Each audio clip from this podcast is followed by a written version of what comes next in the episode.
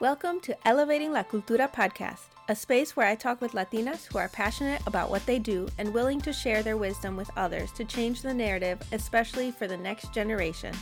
Each season is centered around different topics, but all with a Latina perspective. This is season two, focused on health and wellness. So vámonos, and let's get into it. Hola! We made it! Welcome to the last episode of season two. I am beyond grateful a todos that have listened to the podcast. Elevating La Cultura has had over 700 downloads and many YouTube views. So thank you. Muchísimas gracias.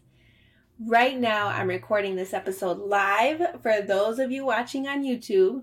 I'm also streaming on Instagram Live, so if anyone has comments or questions, feel free to post and I'll get to them at the end.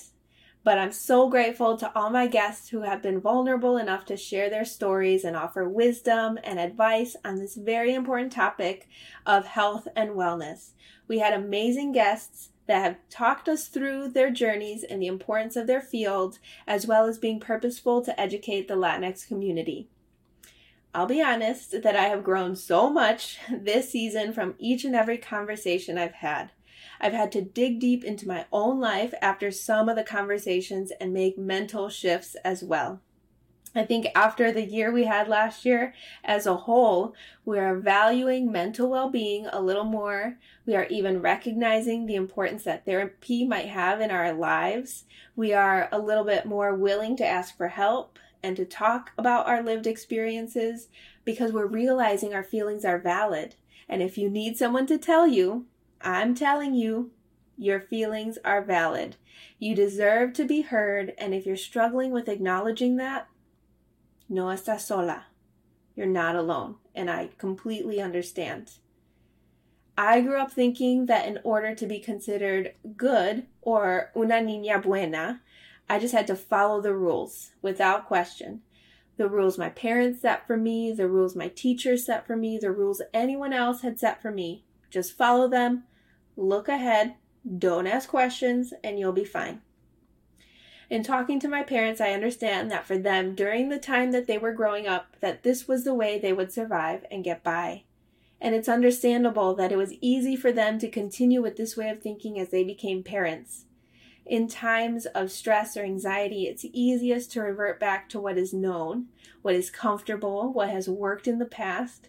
So while I can look back and hear the words, well, you turned out okay, and nod, I understand that's also a way for them to cope with the past, and that it may have been the only thing they knew how to do, and that they were wanting to create a better future for me than what was more a more traumatic past for them. So while I can be thankful for the better future that my parents provided for me, I can also sit in the tension of the traumas that I'm healing from now, as well as working towards providing my children with more emotional safety to further grow their legacy. All of that can exist and take place at the same time. Complex, I know, but we should be normalizing the complexities of it all and taking small steps to try to heal and move forward. Like I said before, it all starts with vulnerability in sharing pieces of our story and being willing to dig a little deeper so that we can bring representation to these topics. Since many of this season's episodes were recorded in April, I feel like so much has shifted and changed in that time. But it's also given me the three months that we were in production to reflect and start making changes in my own life so I want to share some of those changes with you. If you listened to episode 21 a few weeks ago with Evelia, you heard my stories with using De Mi Tierra products and how receptive my family was to her products as opposed to other store brand products. I've been using many of her products for a while now, but since the episode, I have been using her natural deodorant for about a month now. It definitely took some getting used to, but no one has told me that I smell, which was a huge insecurity of mine. So I'm going to say that's a win. While it was common to purchase cheaper store brands and be wooed by marketing campaigns, we're realizing now the value of natural products, just like our ancestors did before us. Since talking with Dr. Angie, the pediatric and prenatal chiropractor on episode 16, I've been taking my kids to get adjusted by her three times a week for about six weeks now. We actually just got home from there a little bit ago. The reason I initially was interested was because both of the kids were having trouble sleeping, and I wanted to see if it had anything to do with their nervous systems being on overdrive from this past year of uncertainty. For about four weeks, we did notice that both the kids were going to sleep much sooner and not waking up as much during the night. I was like, okay, phew, it's working. And then in the past two weeks, my son has been trying and eating more foods. He was a super picky eater and didn't like much Mexican food, which, I mean, come on. Pero te digo that this kid now will eat a whole bowl of menudo. I mean, he's eaten pozole in the past, pero menudo con el carne? ¿Tú crees? I was like, who is this kid? He's been enjoying foods with more flavor and more Mexican meals in general. En serio, I'm not going to lie to you. We have loved seeing Dr. Angie and the staff on a regular basis and how they become part of our family. I'll be honest, chiropractic care wasn't something I would have thought of as an option for the kids, but after my conversation with Dr. Angie, I trusted her to try it, and I'm so glad that I did. I really appreciate the knowledge she is sharing with her community on treating many issues through chiropractic care. The conversations that I had throughout the season with my therapist friends like Raquel from episode 13 and Patti from episode 19, as well as my chats with Yesenia, Jess, Crystal, and Vanessa, are the ones that really got to me emotionally. After those conversations, I felt more understood, validated, and like I wasn't alone in the past experiences I had as a kid. Speaking to Raquel and Patti, actual therapist, gave me hope that there will be more Latinx representation in the future, meaning that there will be more of the Latinx community getting the space to talk through all of the complexities of Latinx life in the future as well. I know Yesenia and I got deep in our conversation, and as I was talking with her, I was making real time connections to our past experiences, and I appreciated her encouragement and support in our journey to not continue negative patterns that we experienced in our youth. You can also listen to her podcast, Her Revolucion. Hearing Jess and Vanessa talk about mindfulness and wellness in a holistic way was empowering as a Latina. We're often taught to believe that holistic wellness is a Eurocentric practice, when in reality, our indigenous ancestry has always been connected to many wellness practices. So, really, it's not a white thing. But when we care about our bodies, our souls, our minds, it's just us reclaiming the things that are already part of us. It's just that in our society we've lost focus or forgotten or been assimilated to think differently. I was so encouraged by Crystal's desire to pour back into her community with the practices she knew as a child and to continue to educate on them so they're not lost. It's definitely what I'm trying to do as well. Also, in talking with Annabelle, owner of Juice Vibe Bar from episode 15, I was reminded that even juicing or being mindful of what we're eating is rooted in our culture.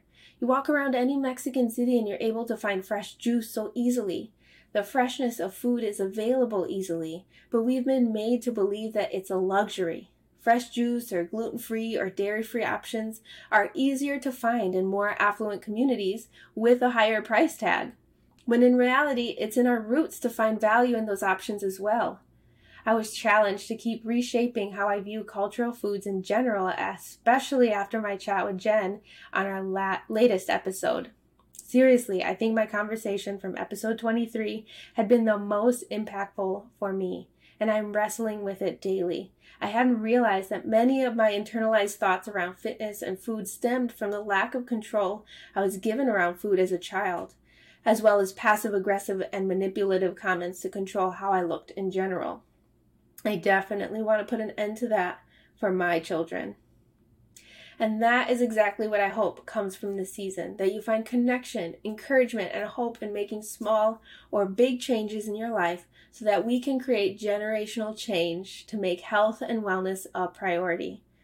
While the generations before us might not have had that as a priority since they prioritize survival and protecting their families, we have the privilege to focus on our emotional and mental well being, which is just as important as we try to build a more just and equitable society for our kids.